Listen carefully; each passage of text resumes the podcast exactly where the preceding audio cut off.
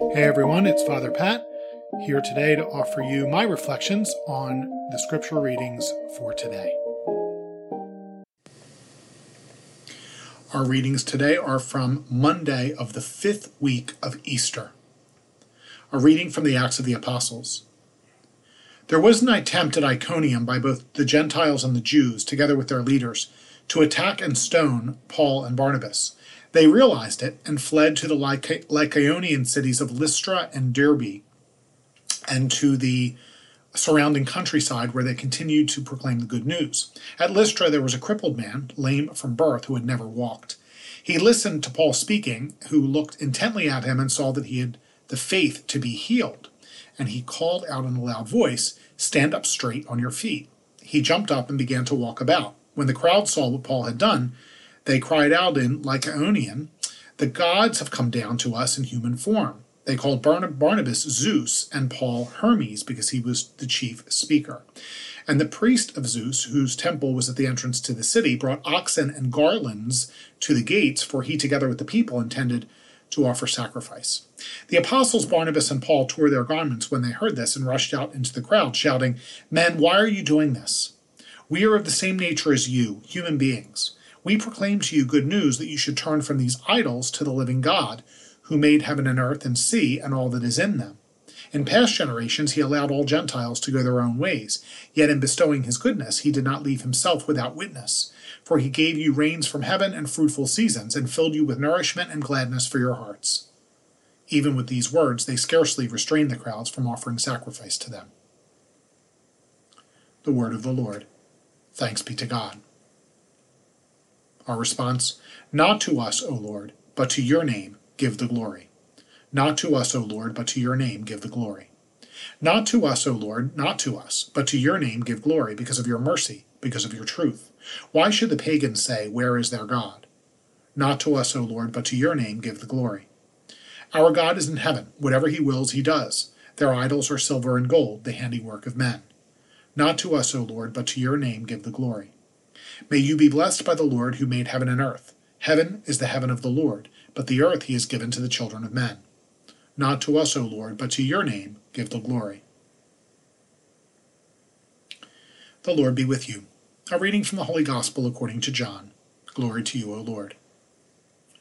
Jesus said to his disciples, Whoever has my commandments and observes them is the one who loves me. Whoever loves me will be loved by my Father, and I will love him and reveal myself to him. Judas, not the Iscariot, said to him, Master, then what happened that you will reveal to yourself to us and not to the world? Jesus answered and said to him, Whoever loves me will keep my word, and my Father will love him, and we will come to him and make our dwelling with him. Whoever does not love me does not keep my words. Yet the word you hear is not mine, but that of the Father who sent me. I have told you this while I am with you.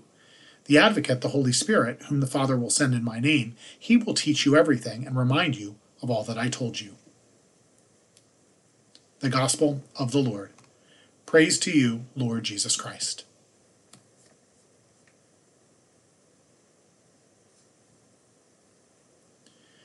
There's nothing worse than an unwelcome party crasher.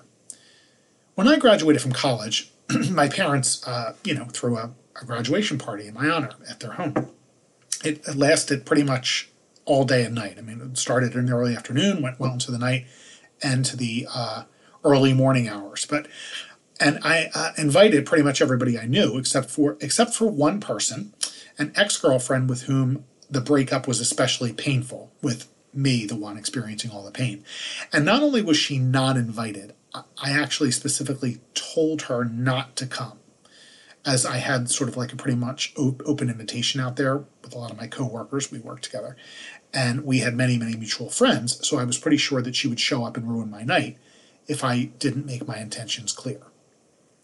Well, she showed up anyway. All right, she didn't physically intend, attend the party, but she did make her presence known when one of our mutual friends shows up, walks up to me, and says, Guess what? So and so got engaged last night. I was determined to have fun the rest of that night anyway, although the combination of lots to drink and nothing to eat resulted in a pretty bad ending of the night and a pretty bad beginning to the next day. Between my not very gracious non invitation and my uh, alcohol fueled reaction to uh, her presence being made known at the party, it was admittedly not one of my finest hours. The evil one, Satan, loves to be invited into our lives, but he has no qualms about showing up uninvited either. That's why it's good to surround yourself with the holiest of guests, especially, of course, God Himself. But God is perfect, and because of that, the Father, Son, and Holy Spirit are also perfectly polite. And so they tend not to show up, or at least not to make their presence known, unless they are invited. We hear in today's gospel Judas, not the Iscariot, said to him, Jesus, Master, then what happened that you will reveal yourself to us and not to the world? Jesus answered and said to him, Whoever keeps my whoever loves me will keep my word, and my Father will love him, and we will come to him and make our dwelling with him. Now the words here are interesting, I think. Jude Thaddeus, the other Judas, asks Jesus why he only reveals himself to them and not to others. And Jesus says, in effect, Jesus, you are present to the world, but much of the world can't see you. Why? And Jesus' answer is we do show ourselves, and you feel our presence when we are wanted.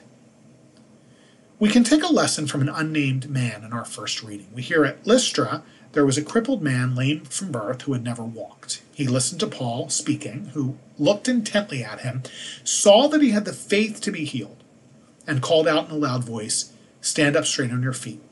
He jumped up and began to walk around. The writer tells us that the man had faith. He desired and expected for God to make his presence known. And so God showed up through Paul. The man's invitation was silent, perhaps. No one there other than Paul even perceived it. It was a simple, quiet, humble act of faith. But the invitation was real. And so the question for today is do you expect God at the party? If not, he'll be pretty tough to see. May Almighty God bless you this day, the Father, the Son, and the Holy Spirit. Amen. Have a great day.